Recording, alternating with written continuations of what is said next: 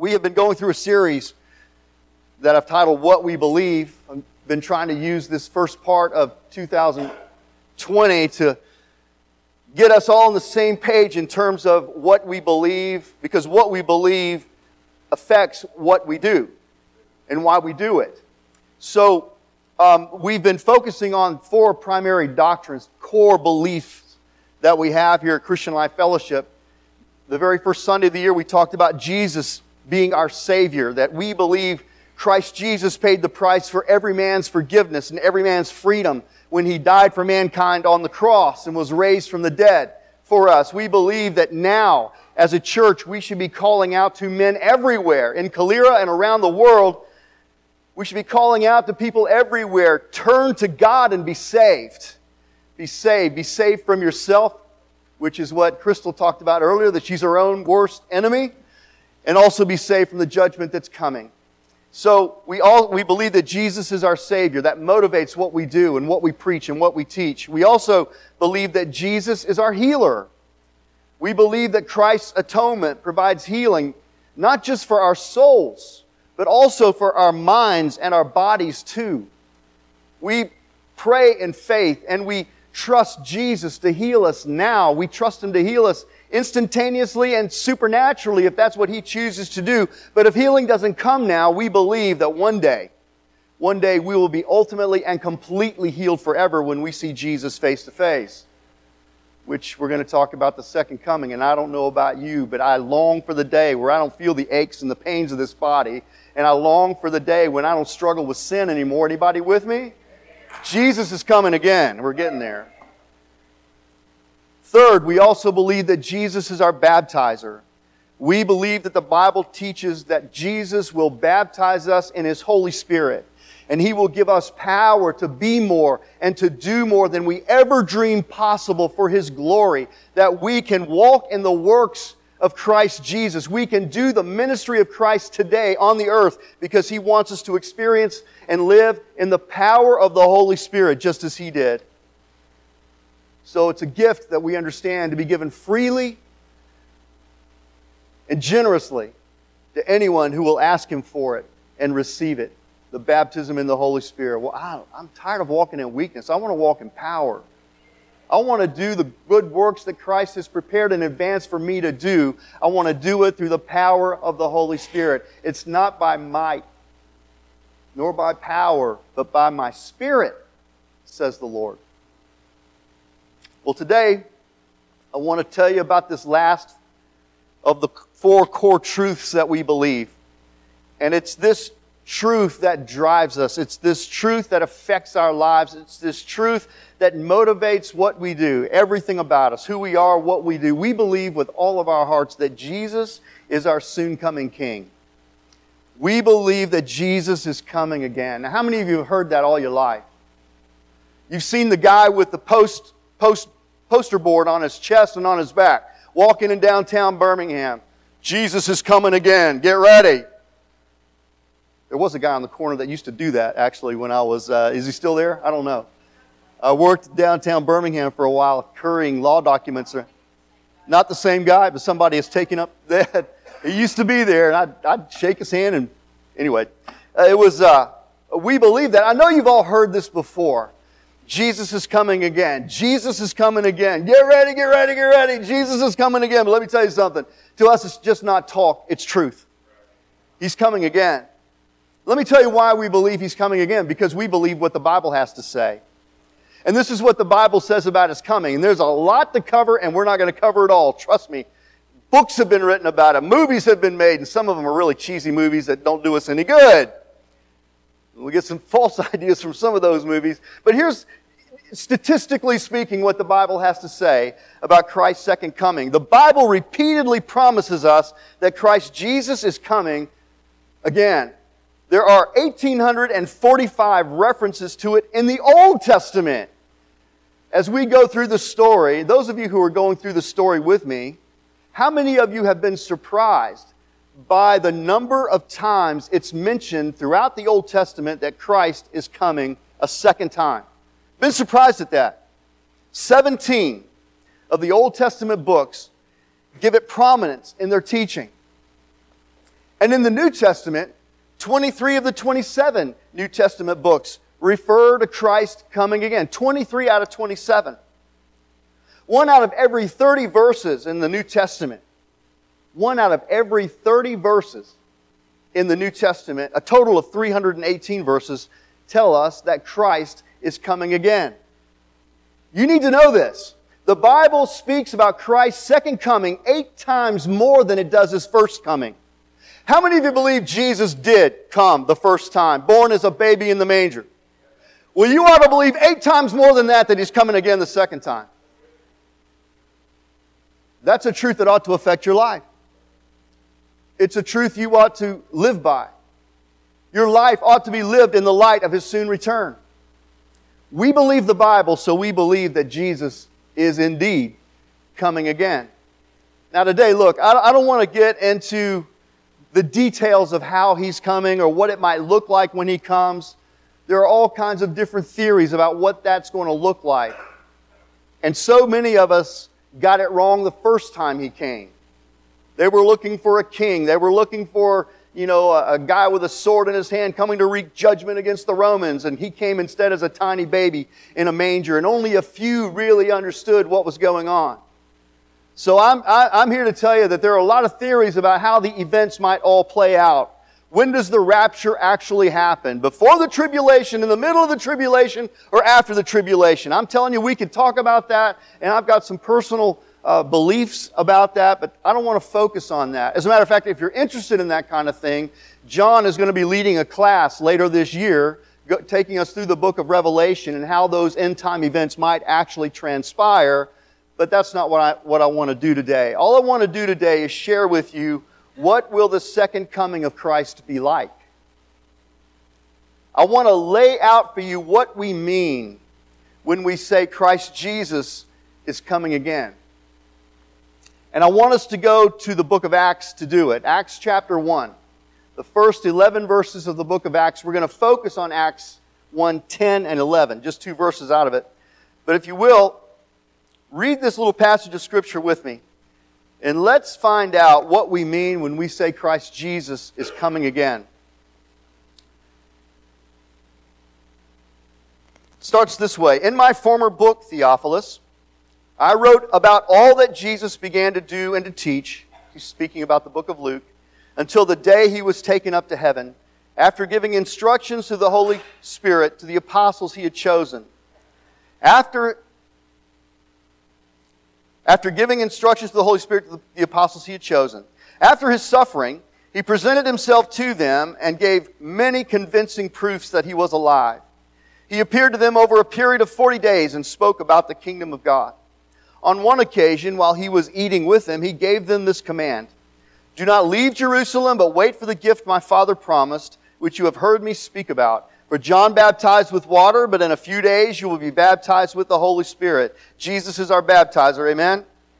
Then they gathered around him, the disciples, and asked him, and this is a question we all ask Lord, are you at this time going to restore the kingdom to Israel? Lord, is it now that you're going to come again? Is it right now that you intend to break those, that, that eastern sky in half and return to earth? And he said to them, and he's saying to us, it's not for you to know the times or dates the Father has set by his own authority, but you will receive power when the Holy Spirit comes on you, and you will be my witnesses in Jerusalem and in all Judea and Samaria and to the ends of the earth. After he said this, he was taken up before their very eyes, and a cloud hid him from their sight. They were looking intently up into the sky as he was going when suddenly two men dressed in white stood beside them. Listen carefully to what they say Men of Galilee, men and women of Calera, Alabama, why do you stand here looking into the sky? This same Jesus who has been taken from you into heaven will come back in the same way you have seen him go into heaven. The same Jesus who has been taken from you into heaven will come back in the same way you have seen him go into heaven. He's coming again. Let's pray. Father, I love you and I thank you for your word. I thank you for its power. I thank you for its instruction. Lord, I ask you today to drive home to our hearts the reality, the truth that you are coming again. You're coming again for a prepared people, a people who are ready, a people who are eagerly doing the will of the Lord as we wait and hope for the second coming. Father, there may be some people in this room that haven't yet realized the truth that you're coming back. And maybe their lives have drifted away from the promise and the hope of heaven and the glory to come. I pray today's message would realign them with your will and plan for their life. I pray that this opportunity to talk about your second coming would cause all of us to examine ourselves to see whether or not we are ready for you should you come today. We don't know the time or the hour. The Father alone knows that. But you've called us to be prepared in the light of your soon return. Are we ready? Are we eagerly awaiting? Has our hope been set on your return and the kingdom that's coming with you when you come? Father, help us today with through the word, through the Holy Spirit, Help us, Lord, to search our own hearts today, to make sure we're ready should you come. We'll give you the glory and the praise for it, Lord. Give us ears to hear and a heart to receive this word and to put it into practice that we might glorify your name through our good works. In Jesus' name, amen. Let me tell you three things that we mean when we say Christ Jesus is coming again. First, we believe that Christ's coming will be personal. It will be personal. He will come back himself. This isn't a metaphor. It's not imagination. It's not a dream that's going to happen. We believe Christ Jesus is coming back personally. Acts 1:11 says it so clearly. This same Jesus, say that with me, this same Jesus. This same Jesus who has been taken from you into heaven will come back in the, say it with me, same way you have seen him go into heaven. Notice that Luke uses the word same twice in this one verse. And this is a clue that tells us something crucial about this second coming. The same Jesus who left will one day return, and he's going to return the same way he left. Now, one of the main, you might want to just jot this down in your notes, really, because I'm afraid some of us don't fully understand this. One of the main rules for Bible interpretation is to take the plain meaning of the text at face value we tend to spiritualize everything. Make it what it really does, make it say what it really doesn't say. But one of the main Bible interpretation rules you follow is that you take the plain meaning of the text at face value. And if plain English has any value at all, then verse 11 teaches us beyond no, uh, any shadow of a doubt that Jesus is coming back. And he's coming back personally, he's coming back literally, he's coming back visibly, and he's coming back physically. He's coming back. The same Jesus, the same Jesus is coming back again. And you could probably add to that because of verse 9 that he's coming back suddenly and unexpectedly. The Gospels talk about him coming back like a thief in the night. I don't know a thief that knocks on the door and asks if he can come in. He just comes in. He's coming back suddenly and unexpectedly, too. Verse 9 says that he was taken up taken up before their eyes without any warning at all. He's coming back. The same Jesus is coming back the same way. Now, I don't know about you, this, this just causes me to pause for a minute. It just causes me to step back and think about what it's going to be like when this same. I mean, think about this for just a minute. The same Jesus who was born as a baby in Bethlehem, you believe that? Is the same Jesus that's coming back for you and me. The same Jesus who grew up in Nazareth, he's coming back for us. The same Jesus who turned water into wine is coming again. The same Jesus who, who walked on that water, he's coming again. The same Jesus who healed those ten lepers is coming again. The same Jesus who raised Lazarus from the dead is coming again, and we'll be resurrected. Woo! The same Jesus who died on the cross as the payment for our sins, he's coming again. The same Jesus who rose from the dead, walked out of that grave to prove that we've been made right with God, He's coming again. You're going to see Jesus. You're going to be able to feel the, the nail scars in his hands. You're going to be able to look into his eyes. You're going to be able to fall at his feet and give him the worship that he deserves. The same Jesus is coming again. Y'all don't look too enthused about that, but I'm pretty stoked. I have read about this Jesus all of my life, and suddenly my faith will become sight. And I'll see the King that I have worshiped. It seems like sometimes I've worshiped him from a great distance, but I'm going to be up close and personal with the personal Jesus. Y'all, I'm stoked. I wish he'd come today. so when we say that Jesus is coming again, this is what we're saying. The actual historical Jesus Christ who lived 2,000 years ago is coming again, personally, literally, visibly, and physically. And you know why it's coming? He's not coming back as some spiritual ghost. He's coming back as a real person because he says in John 14, 3, I will come back and take you to be with me that you also may be where I am. We get to live with him, man. We get to live with this personal Jesus in a personal way forever and ever. You guys understand this. There is a man sitting on the throne of heaven today. Oh, so y'all, y'all don't, you need to go home and meditate on that one just a little bit. Jesus doesn't understand what I'm going through. He doesn't feel my pain. He doesn't know how I'm suffering. Yeah, the, the king sitting on the throne of heaven today is a man who was tested and tried and suffered like every one of us. When you go to him in prayer, he knows. He knows what you're feeling, and he knows the struggle you're in, and he knows the heartache. He knows where you're at. So when you pray to him, he knows exactly how to address the need in your life. You get that? That same Jesus is coming back. You're looking at me with a quizzical look. You good with that? We're going to have to talk after the service? Okay, just want to make sure. I'm telling you, it just blows my mind. It blows my mind. That's right. And many people find it impossible to believe. But I'm telling you, there, no event is more certain in the light of inspired scripture than this event. Jesus Christ is coming again. Remember, the Bible speaks about it eight times more than it did his first coming. If you believe in his first coming, you believe there was a little baby born in a manger, you can believe there's going to be a king from glory who comes again. Anyway, all right, keep going. We believe that his coming will be personal. We believe that his coming will be glorious glorious. Verse 9 says he was taken up before their very eyes, and a cloud hid him from their sight. It wasn't just a little cirrus cloud or whatever you call them. What, what are some of the other clouds that are out there, the weathermen? Cumulus, there go, cumulus cloud. It wasn't just a little pretty cumulus cloud that looked like a little sheep carrying. No, this was a cloud of glory.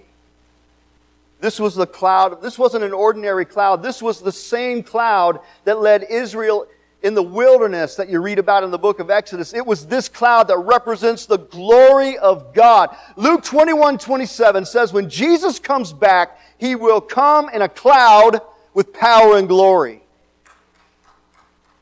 Thank you, Trudy. Trudy's getting it. Trudy's getting it.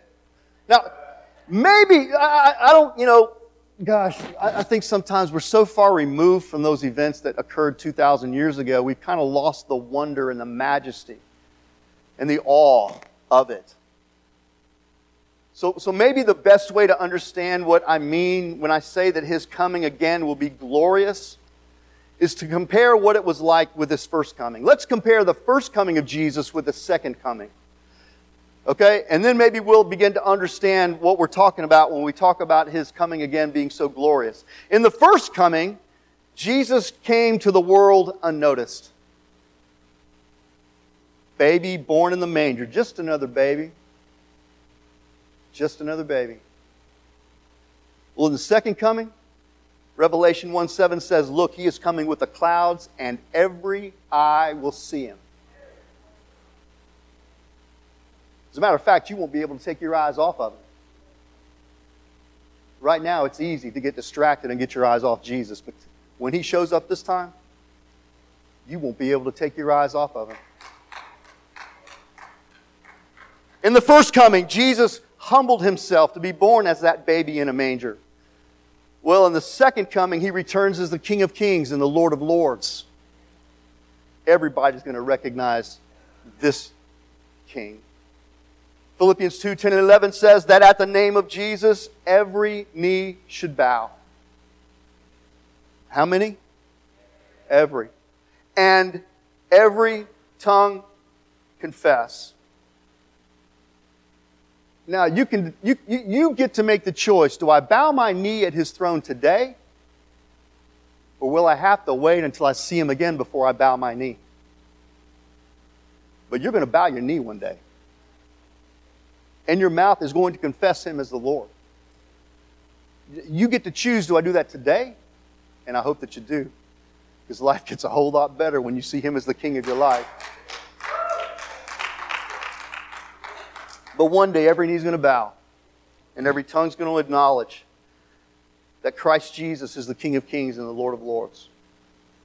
In the first coming, Christ suffered. He suffered the cross to provide salvation for us. Well, in the second coming, he doesn't come to suffer, he comes to rule and to reign over us.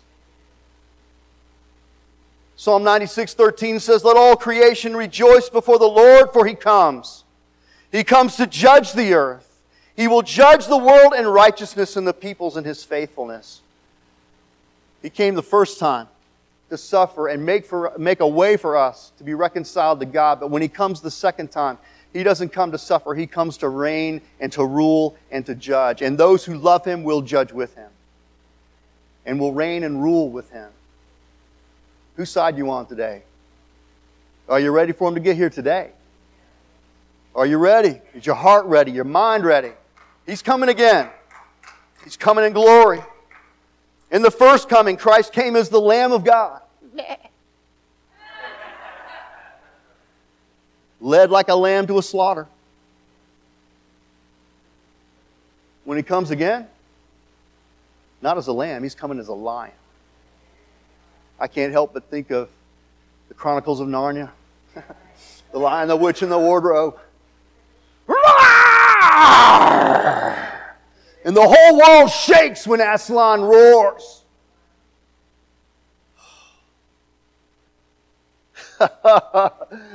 oh man, can you just see the enemies of God tremble when Jesus shows up, man? Woo! Glory! Glorious. When we speak of Christ's first coming, we think of humility. But when we think of his second coming, the Bible tells us you better be thinking of glory. His second coming will be glorious. It will be victorious. It will be triumphant and it will be marvelous. This same Jesus who was once despised and rejected of men will come again in power and in glory to reign and rule forever and ever and ever, and his rule will never end. You better get in his kingdom now. Now's the time to make the choice to surrender to this king and let him have your, his way in your life. Why do you want to wait? Third, his coming is imminent. It's personal, it's glorious. But when he comes, his coming is imminent. That means it, it could happen at any time. It could happen at any time. We haven't gotten there yet, but when we get to the, to the New Testament in our, in our story that we're doing on Wednesday nights, you won't be able to read the New Testament without thinking that these people believed that Christ Jesus was going to return, at any moment, and he certainly was going to return in their generation. The people, those early Christians, lived with a constant expectation that today could be the day when Christ returns. And let me tell you something, if they believed that back then, then how much more should we believe it today? Read the New Testament for yourself. This idea of Christ's return being imminent, just it, it reverberates throughout the New Testament. Matthew 24, 42. Jesus tells his disciples, Therefore keep watch, because you do not know on what day your Lord will come. Could be today, could be tomorrow, but you better live as if it's today. Hebrews 10, 36 through 37. You need to persevere so that when you have done the will of God, you will receive what He has promised, for in just a little while, He who is coming will come and will not delay. Persevere. What do we say around here all the time? Walk it out. I like knowing there's a light at the end of the tunnel. I like knowing that this life and its suffering and its pain and its turmoil and its hardships will one day come to an end. Walk it out. Walk it out. He's coming again. That's the light at the end of the tunnel for us. That's what Titus refers to as the blessed hope of his return.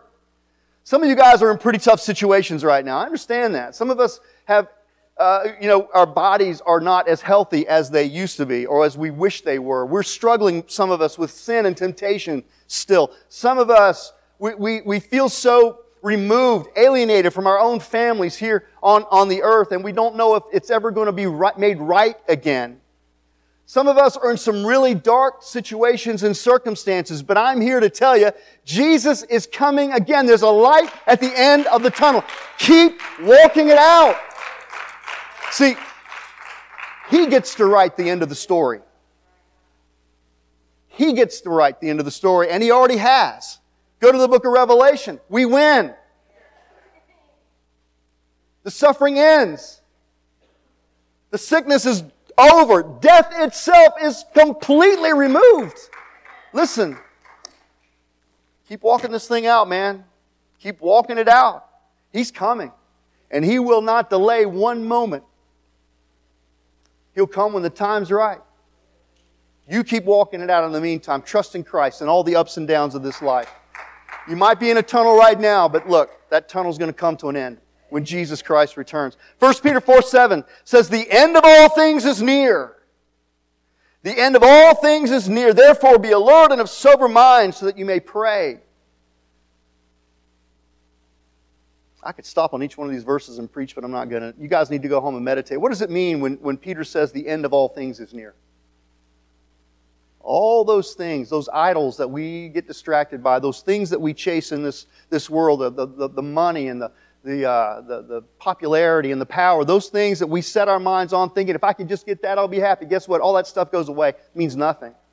The only thing that counts is Christ Jesus. So keep your focus on Christ Jesus. Anyway, let me move on. A lot of stuff.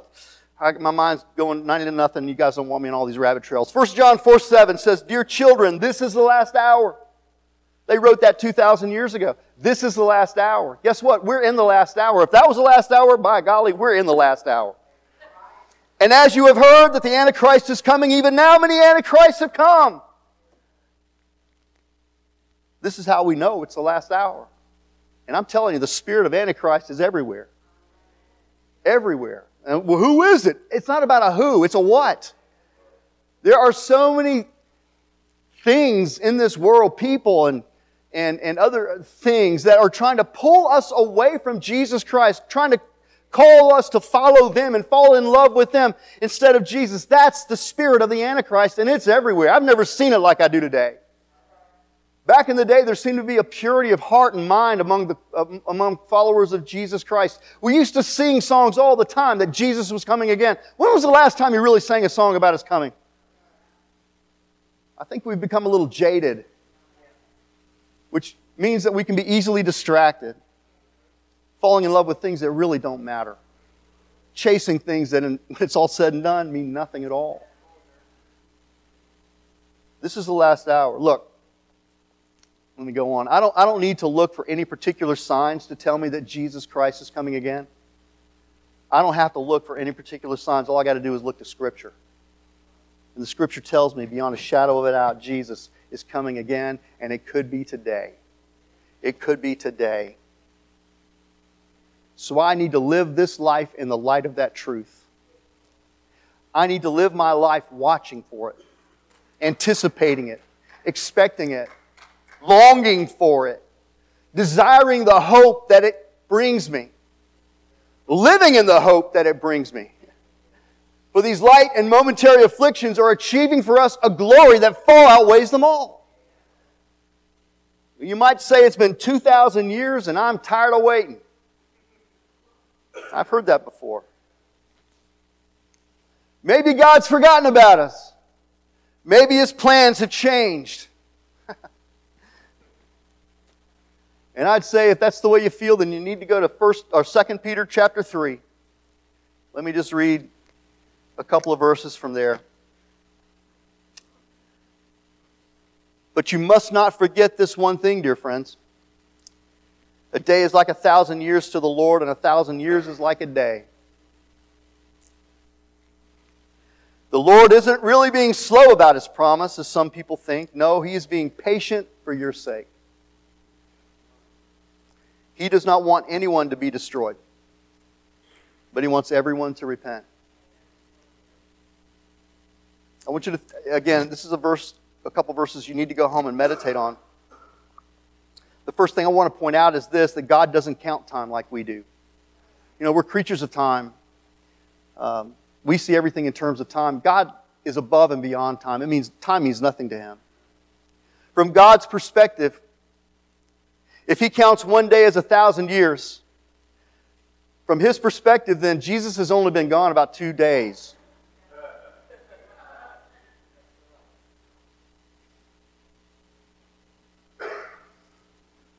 But God is faithful to his promises. Every promise he's made us is yes and amen in Christ Jesus, the Bible says.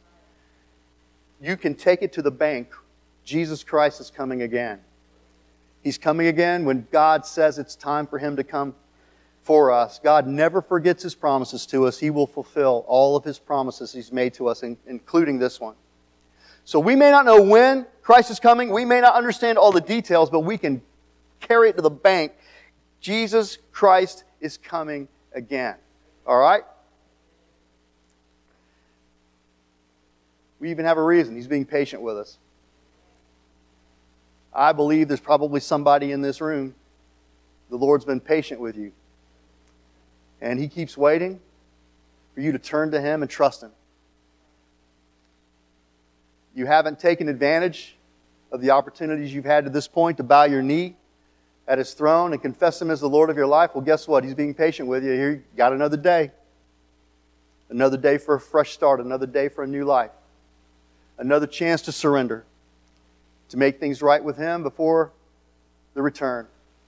This is your chance, being patient. I'll, reading through the Bible, you can't help but notice that that is one of God's primary qualities, his patience.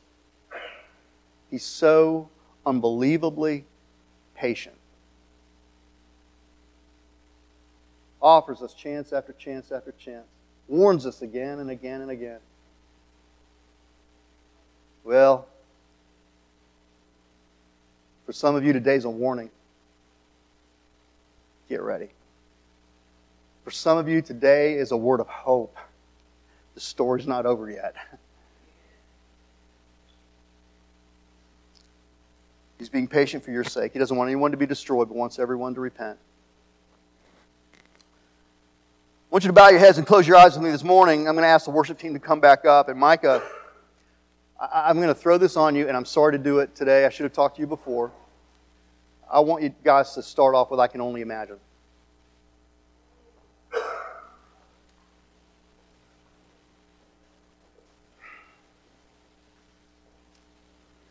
But if you guys, as they prepare to play, we're going to worship the Lord. The altars are going to be open.